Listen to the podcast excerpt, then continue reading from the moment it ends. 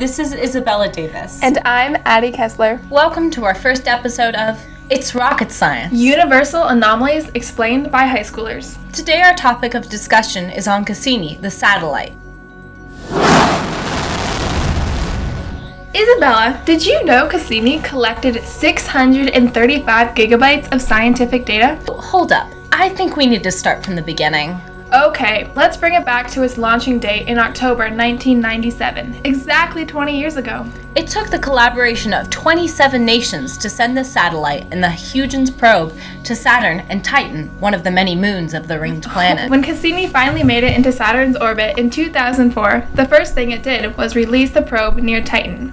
Huygens was then used to gather information on Titan's surface composition and atmosphere. And did you know it discovered that Titan is covered with lakes? Except they're made of methane. In 2010, after circling for many years, Cassini started its extension mission to further investigate the many moons around Saturn, ending its voyage by plunging into Saturn's atmosphere only a couple weeks ago. But Addie, what has Cassini brought us? Well, Isabella, like I said, Cassini was able to collect data that can be used to further our investigations of outer space. Exactly. Cassini discovered new moons and the function of others. The moon Hyperion was found to be electric.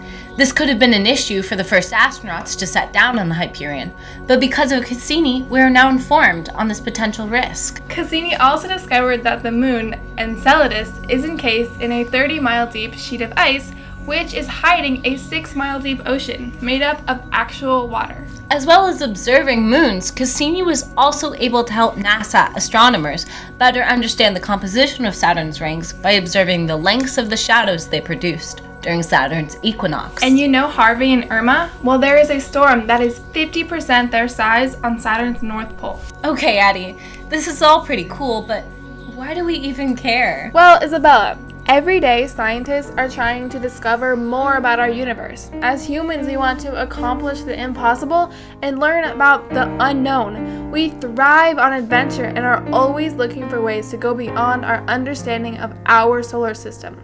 Hundreds of years ago, people thought it was impossible to walk on the moon or fly in space. But we have succeeded in that, and we can't stop now.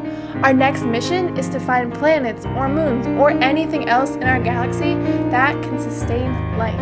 I think that is a pretty great note to end on. Well, this concludes our first episode of It's Rocket Science. And our ending fun fact of the day is one year on Saturn is 30 years on Earth.